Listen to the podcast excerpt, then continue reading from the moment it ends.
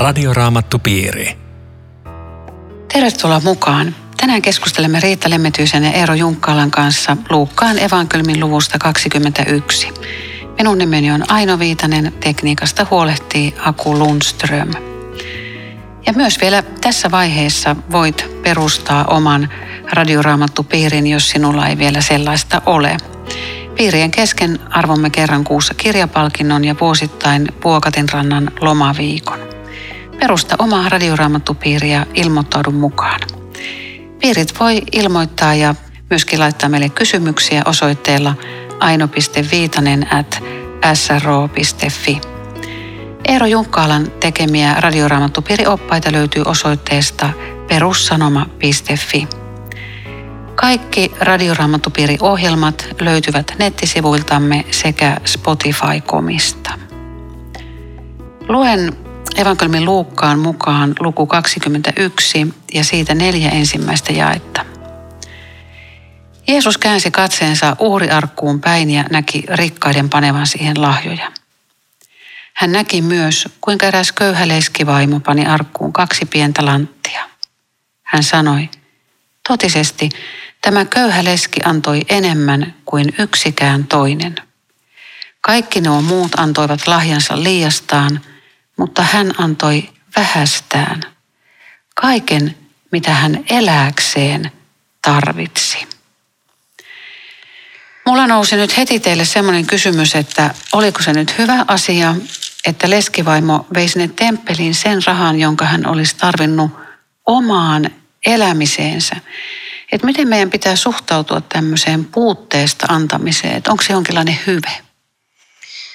Siis mä en ikikuuna päivänä ajattele, että tässä on joku hurmahenkinen nainen, jonka Jeesus panee meille kaikille esimerkiksi, että lypsetään viimeisetkin, ettei, ettei tiedä miten huomenna sitten saa lapsille pöydän katettua. Siitä, siitä ei ikin maailmassa voi olla kyse, vaan kyllä Jeesus näki, että tässä oli syvä luottamus Jumalaan tällä ihmisellä. Ehkä hän tunsi kertomuksen Sarpatin leskestä, jossa hän oli lukenut, että vaikka viimeisen leivän antoi profeetalle, niin Jumala hoiti seuraavana päivänä. Et me ei tiedetä sen taustaa, mutta ei, ei takuu varmasti ole tässä malli esimerkki, että ihmisestä hän lypsää kaiken irti. Niin. Mä, mä siis tätä lukiessa huomaan, että mähän on juuri tällainen, joka antaa liiastaan. Et, et siis kun mä, mä annan kolehtiin kirkossa, niin mä annan kaksi euroa tai jos on oikein hyvä kohde, niin kaksikymppiä. Mutta se on se on ihan vaan liiasta antamista. En mä koskaan anna niin kuin koko omaisuutta. Mut siis tätä, mä, mä jään ensin, ensinnäkin kiinni, vaikka aina se nyt eh, ehkä saa heti vastaus sun kysymykseen, mutta siis mä oon ollut joskus kolehdin laskija. Jos siellä on kaksi senttiä, mä oon ajatellut, että mit, mitä tämä raha täällä tekee. Me tehdään täällä yhtään mitä. Mitä on kaksi, kaksi lanttia silloista kuparirahaa. Temppelin budjetissa ei yhtään mitään. Mutta hei, tämä on nyt se iso juju. Ainakin mulle tämä oli upea uutinen taas jälleen kerran. Että nämä kaksi lanttia on sytyttänyt miljoonia kristittyjä vuosisatojen varrella uhraamaan omastaan Jumalan valtakunnan hyväksi. Mikä näyttää silmissä ei miltään – Jumalan edessä silloin ihan eri arvostus. Niin, tuo on kiva näkökulma. Siis jos ajattelee Jumalan valtakunnan työtä tänä päivänä vaikka, vaikka Suomen raamattopiston tai minkä tahansa tahon tekemään työtä, niin kyllä kai se niin kuin lesken rovoista aika lailla koostuu. Siis tarkoitan, kyllä, että kristittyjen pienistä lahjoista, pienistä puroista tulee suuri virta, että aika vähän on semmoisia rikkaita, jotka antavat paljon. Onneksi niitäkin on, mutta mm mutta niin näin, näin se on koostunut Jumalan valtakunnan työssä ja varmasti tämä teksti on ollut niin, jossain sanotaan, että iloista antajaa Jumala rakastaa. Et mä nyt mietin sitä, että jos haluttaisiin olla hyveellisiä, niin onko se hyve, että, että jos mulla on todella vähän, niin mä siitä vähästä niin vielä sitten annan. Pitääkö siihen saada joku sellainen sisäinen kehotus siihen antamiseen, että se olisi niin kuin otollista Jumalalle vai pitääkö mun vaan antaa joka kuukausi tietty summa mun vähistä varoista tai paljoista varoista. Mä vaan päätän, että mä annan, koska se on oikein. Kovia kysymyksiä. Siis äh, raamatun antamisopetusta tämän kohdan lisäksi löytyy Paavalilta toisen korintalaiskirjan luvuista 8 ja 9. No sano nyt jotain. Siellä, joo, siellä on sekin, minkä sä sanoit, että se iloista antaa ja Jumala rakastaa. Ja mä luen sieltä jonkun jakeen 2 kor 9, 6 ja eteenpäin. Joka niukasti kylvää, se niukasti niittää, joka runsaasti kylvää, se runsaasti niittää. Kukin antakoon sen mukaan, kuin on mielessään päättänyt. Ei vastahakoisesti eikä pakosta. Ja sitten tulee tämä, sillä iloista antaa ja Jumala rakastaa. Ja, ja t- eli tässä on, tai sitten edellisessä luvussa on, on myöskin tällainen, että 2 8, 11, saattakaa työnne loppuun, viekää se päätöksen mahdollisuuksienne mukaan. Eli, eli mun mielestä raamatun opetus ei ole se, että anna hampaa tirvessä niin paljon kuin pystyt tai, tai luovu kaikesta heti, vaan että on valmis antamaan omastasi jopa niin, että se voi joskus kirpasta. Näin mä, näin mä tulkitsisin tämän. Että siis säännöllisen antamiseen meitä kyllä kehotetaan. Ja sitten raamatussa puhutaan myös kymmenyksistä.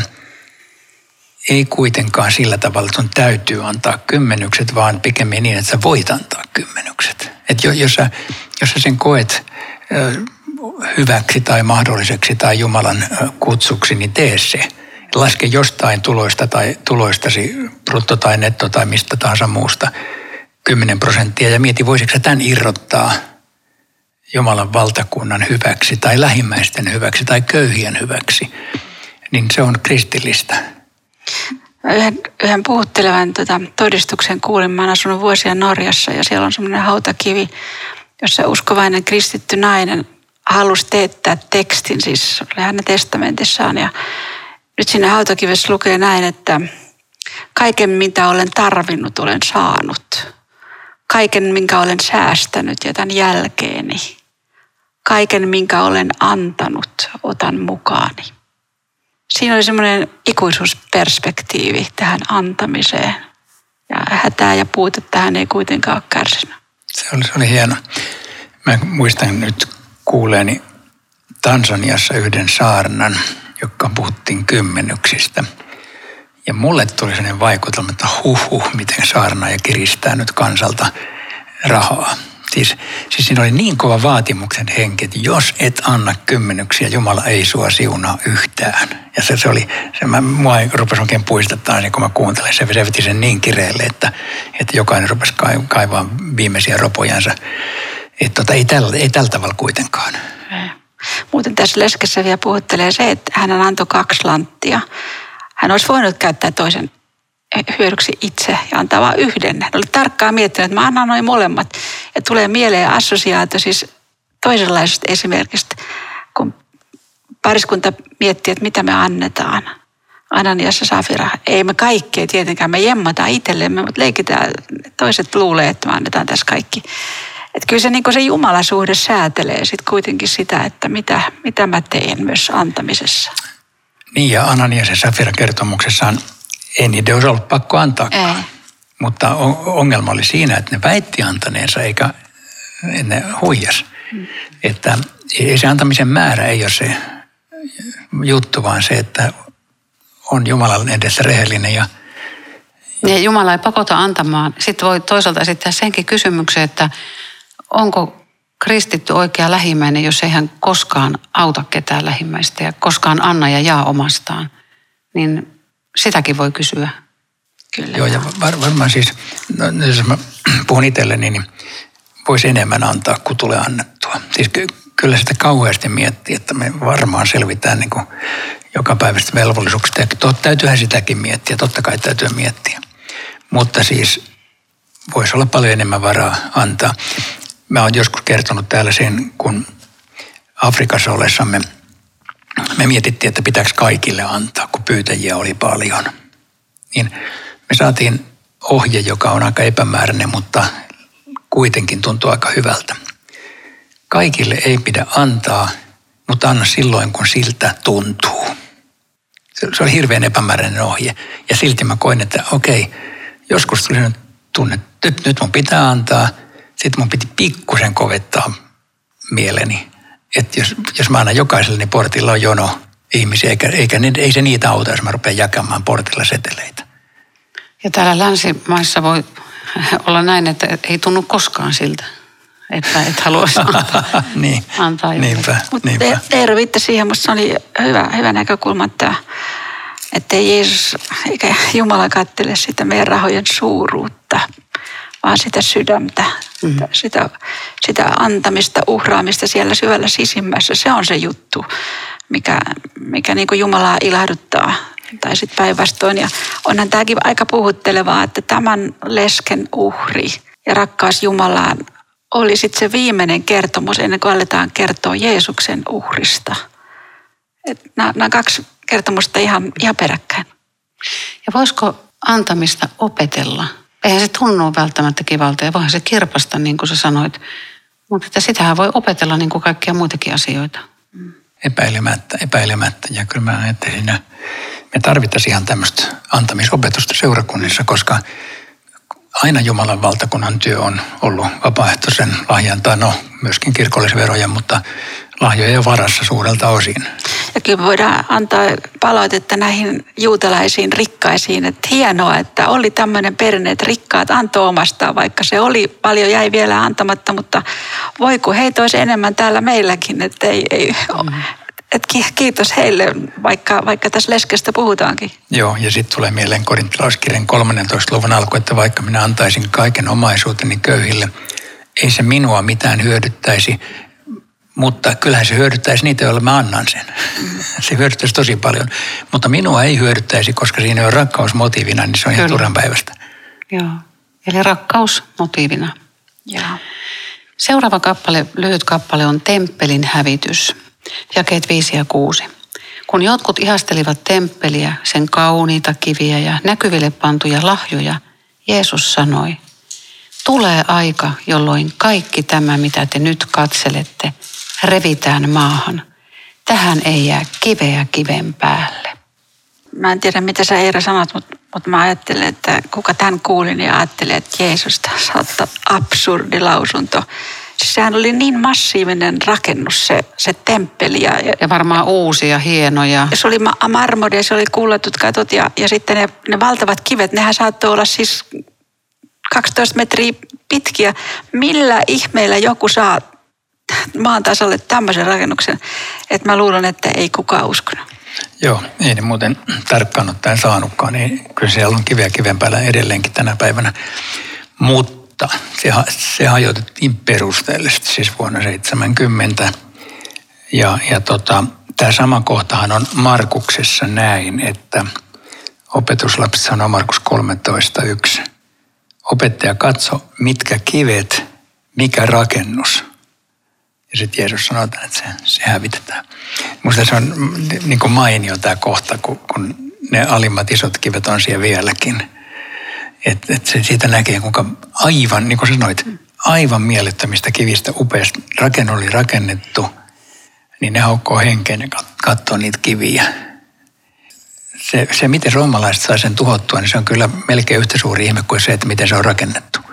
Koska se, se oli niin hir, hirvittävä valtava kompleksi, maailman hienoimpia uskonnollisia rakennuksia, mitä ikinä nimenomaan Herodeksen laajentamana tämä, tämä toinen temppeli. Ja sekin kysymys, että, joka saattoi olla noilla ihmisillä silloin, että mistä syystä sitten joku rupeaa repimään. Siellä vallitsi Pax Romanum, siis rauha ja oli, oli yhteiskunnassa ihan turvalliset hyvät olot, että mihin sä viittaat, ei varmasti uskottu, kunnes se päivä koitti.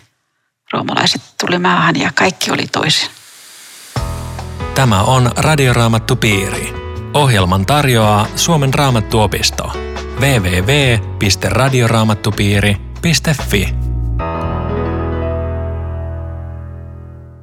Jatkamme keskustelua Riitta Lemmetyisen ja Eero Junkkaalan kanssa Luukkaan evankelmin luvusta 21 jakeista 7-19. Minä olen Aino Viitanen. Jotkut ihasteli temppeliä, sen kauniita kiviä ja Jeesus sanoi, että tähän ei jää kiveä kiven päälle. Ja sitten häneltä kysytään, että opettaja, milloin tämä kaikki tapahtuu, mikä on merkkinä siitä, että se aika on tulossa. Ja tämä on otsikoitu tämä seuraava jakso, ensimmäiset lopun merkit. temppelin hävityksen yhteydessä puhutaan lopun ajoista ja lopun merkeistä. Mitä Jeesus sanoo tapahtuvaksi lopun aikoina? Niin, tässä on nyt hyvä huomata se, että tässä puhutaan kahdesta eri asiasta. Se käy melkein paremmin ilmi Matteuksen evankelmin vastaavasta kohdasta, joka on luku 24. Nimittäin siellä tämä opetuslasten kysymys on muotoiltu näin, kun Jeesus oli sanonut, että tämä temppeli tuhotaan. Ja opetuslapset kysyy, sano meille, milloin se kaikki tapahtuu, mikä on merkkinä sinun tulostasi ja tämän maailman lopusta. Eli opetuslapset varmaan ajatteli, että kun tämä tuhotaan, niin se on myös maailman loppu. Ei voi, ei voi olla mitään maailmaa sen jälkeen, kun tämä temppeli on tuhottu. Mutta siinä on kuitenkin kaksosainen kysymys, milloin tämä tapahtuu ja milloin tulee maailmanloppu. Ja nyt Jeesus tässä luvussa myöskin Luukas 21, niin vastaa näihin molempiin kysymyksiin lomittain. Ja lukija joutuu itse päättelemään, että kummasta on kyse missäkin kohdassa. Ja nyt näyttää siltä, että tässä jakesta seitsemän eteenpäin tai kahdeksan Jeesus puhuu nimenomaan siitä maailmanlopusta, eli viimeisistä ajoista. Mutta sitten jakesta 20, joka on meidän seuraavassa jaksossa vasta, niin hän puhuu Jerusalemin hävityksestä. Eli tässä on, on nämä molemmat tässä luvussa läsnä. No jos puhutaan siitä lopun ajoista ja siitä Jeesuksen toisesta tulemisesta, jota tämä seuraava kappale nyt käsittelee, niin mitkä on Jeesuksen mukaan ne lopun ajan merkit? Onko meillä nyt tämän hetken maailmassa näitä merkkejä ja kuinka paljon ja, ja mitä, mitä me voidaan päätellä siitä? Sehän on aika jännä, että tämä kysymys, joka opetuslapsilla oli milloin, niin siihen ei tule koskaan tarkkaa vastausta. Se on aina, se jää auki. Meidän ei ole hyvä tietää siis siitä ajankohtaa, mutta sitten nämä merkit, tässä on niin kuin mun mielestä kaksi, kaksi semmoista merkkiä. Siis toinen on hengellinen. Se koskee näitä eksytyksiä. Jeesus on usein sillä aloittanut, koska hän pitää sitä tosi vakavana. Ja sitten on, on nämä tämmöiset poliittiset ja, ja maailmassa tapahtuvat levottomuudet. Tässä on niin kuin kaksi linjaa. Ja ilmiselvästi tämä, tämä eksytys on Jeesukselle todella semmoinen sydämen asia ja, ja murhe, koska hän tietää kuitenkin, että monet lähtee väärään kelkkaan. Tosiaan Matteus 24 ja Markus 13 on tämän, tätä samaa puhetta pikkusen eri versioina, mutta näitä merkkejä, niin kuin sanoit Riitta, niin on tämä eksytys ja sitten siinä on lisäksi näitä sodat, maanjäristykset, kristittyjen vainot ja tällaisia asioita. Ja sitten siinä on yleensä näiden negatiivisten merkkien lisäksi yksi positiivinen, joka on, että evankelmi saartaan kaikille kansoille, vaikka sitä ei tässä luvussa erikseen mainita. Jotenkin me, me varmaan niin ajatellaan, että vainot on se paha juttu. Mutta kun Jeesusta kuuntelee, niin hänen mukaansa se eksytys on se paha juttu. Et se on paljon tuhoisampi. Me sanotaan, että, että marttyyrit on kirkon siemen, mutta ei enää voi sanoa, että eksyttäjät ovat kirkon siemen. He ovat kirkon tuhoajia. Ja olihan näitä minä se olen tyyppejä. Siis ainakin Paavali viittaa siihen apostolit 21, kun häntä luullaan egyptiläiseksi, joka, joka vei 4000 juutalaista sinne autiomaahan. Olihan näitä tavalla tai toisella antaa ymmärtää, että minä se olen ja aika on tullut. Ja, ja yhä vielä ihmiset lähtee niin kuin tämmöisen opetuksen mukana. Tulee karismaattinen niin, henkilö, joka sanoo niin, olevansa jotakin. Niin ja tässä varmaan tässä eksytyskategoriassa, niin siinä on, siinä on erilaisia eksytyksiä. Että se on, se on ehkä aika vähän vaarallinen, että jos joku sanoo, että minä olen Jeesus – niitäkin on siis, mutta, mutta pikkusen vaarallisempi on semmoinen, joka sanoo, että vain meidän joukosta me pelastutaan, joka on yksi versio tästä, että, että Jeesus on vain täällä meidän porukassa, missään muussa porukassa se ei ole. Ja. Mutta sitten niin on tietenkin semmoisia eksytyksiä, jotka sanoo, että Jeesusta ei ole missään porukassa. Eli että ei, älkää kuvitelkokaan, että raamatun Jeesus on edes oikea Jeesus. Me, me, meillä on jotenkin semmoinen taipumus, että jos joku osaa niin kuin valtavan viehättävästi puhua, jos se tapahtuu jotain ihmeellistä, jos kuunnellaan jotain, nähdään jotain poikkeavaa, niin sinne se väki menee. Ja sitten, sitten on Jeesus, joka kutsuu ristin luokse ja sanoi, että meitä tulee olemaan piskoinen lauma, niin eihän tämä kiehdo. Mm. Tuossa jakeessa 11 sanotaan, että, että on näitä maajäristyksiä, nälänhätää ja ruttotauteja ja, ja, ja niin edelleen. Onko nyt tämä korona yksi tämmöinen lopun ajan ruttotautimerkki? Joo, on. Mutta samalla on sanottava, että niitä on ollut tosi paljon aikaisemminkin. Satojen vuosien aikana, satoja vuosia sitten oli yhtä pahoja tai pahempia. Nyt me vaan satutaan tietää tästä enemmän. Ja, ja näin ollen herää kysymys, että hetkinen, äh, jos se on nyt lopun ajan merkki, jos on, on, niin onko se ollut ennenkin lopun ajan merkki? Ja oikea vastaus on. On ollut aina.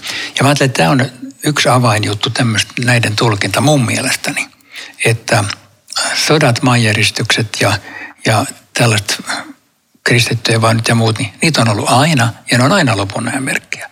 Eli ne on aina tämmöinen Jumalan puhuttelu ihmiskunnalle, että herättäisiin, että Jeesus voi tulla takaisin ja Jumala totta ja näin. Eli että meidän ei tarvitse ikään kuin mitata sitä, että onko maanjäristyksiä riittävästi tai onko ruttotauti riittävän paha ollakseen lopun ajan merkki. Se on ilman muuta sitä. Ja. Mutta ei me silti tiedetä, tuleeko Jeesus tämän pandemian aikana vai tuleeko, tuleeko uusi vuonna 2046 esimerkiksi. Minusta tärkeää on kuulla tämän Jeesuksen sana tässä keskellä, kun hän kuvaa jakeessa yhdeksän, älkää hätääntykö, koska on paljon semmoista kristillisyyden nimissä tarjottavaa julistusta, jossa pelotellaan. Ja minusta tämä on väärin. Tämä ei kuulu kristilliseen opetukseen, että, että tässä aiheutetaan peloilla uhkakuvilla tätä hätääntymistä. Tämä ei ole oikein. Mutta tiedätkö, siis t- tässäkin jakeessa 12, kun, kun Jeesus puhuu, niin onhan tämä aikamoinen. Mutta jo ennen tätä, siis ennen näitä nälähätää, ruttutauteja, sotia, teidän kimppuunne käydään, teitä vainotaan – Teitä viedään tuomiolle synagogiin, teitä teljetään vankilaan, te joudutte kuninkaiden ja maaherrojen eteen minun nimeni tähden. Näin te saatte tilaisuuden todistaa minusta. Ei, ei tämä nyt varmaan mitään uhkailua ja pelottelua ole, mutta tämä on niin kuin totinen asia ja mulla heti herää, että, että missä vaiheessa niin kuin kristittyjen vainot on maailmassa ja eikö meilläkin ole sananvapaus kaventunut ja, ihmiset joutuu uskonsa takia tuonne virkavallan eteen ja, ja heitä heitetään vankilaan ja näin te saatte tilaisuuden todistaa minusta. Eikö tämä aika kovaa?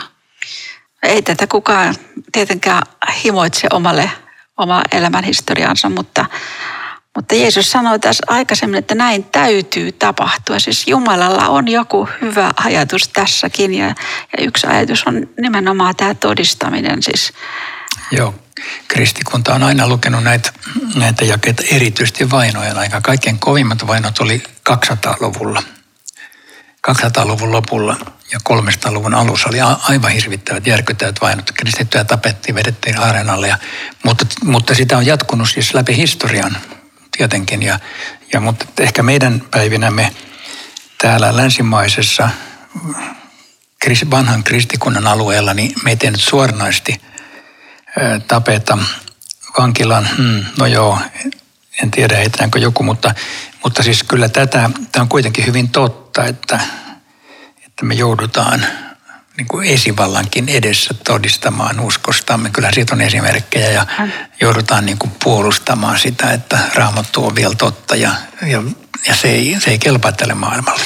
Siis länsimaissa ei joudu vainottavaksi, jos sanoo, että uskoo Jeesukseen ja, ja on, Jeesus on Jumalan poika, toisin kuin jossakin islamin uskoisissa maissa. Vielä, Koska tämä, vielä. Niin, tämä, tämä riittää jo, mutta, mutta meillä on se tilanne, että jos, jos me sanotaan asioille ei, jossa Juma, josta näkee raamatusta, että Jumala sanoo näille asioille ei, niin tämä, tämä riittää länsimaissa tänä päivänä, että joutuu, joutuu syyniin ja, ja kiusatuksi ja vainotuksi. Joo, ja kyllä, kyllä tämän päivän ilmapiiri on aika, aika pahasti kallistunut siihen suuntaan, että, että sellainen selkeä kristinuskon tunnustaminen, niin se, se rupeaa olemaan vähän vaikeaa.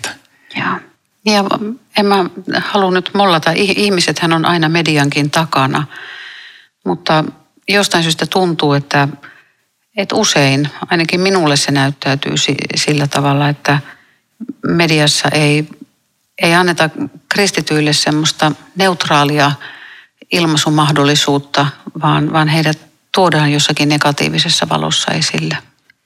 Ja sitten on ilahduttavia poikkeuksia, kun silloin tällöin jossakin haastatellaan jotain uskovaa, kun todistaa kirkkaasti uskostansa ja se, se tulee läpi, mutta ne on poikkeuksia. Mutta monet tämmöiset vainot, niin ne, ne alkaa tämmöisillä pilkataan, ivataan, häväistään, kirjoitetaan. Et, et sana, sanan käyttö, se on kyllä erittäin väkevä vainoamisen väline. Ensin sanat ja sitten teot. Kyllä, joo.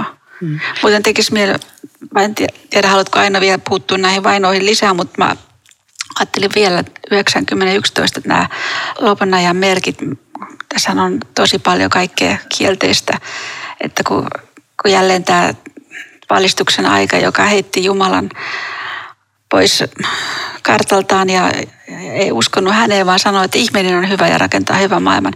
Niin nämä lyhkäiset jakeet kertoo sen, että ei ole ihmiskunta omista asioistaan hyvin pitänyt huolta, kun se Jumalan on hyllännyt. Eikä oppinut mitään. Ei ole oppinut mitään. Et mm. Kuka uskoo ihmisen hyvyyteen tänä päivänä, sillä on väkevä usko.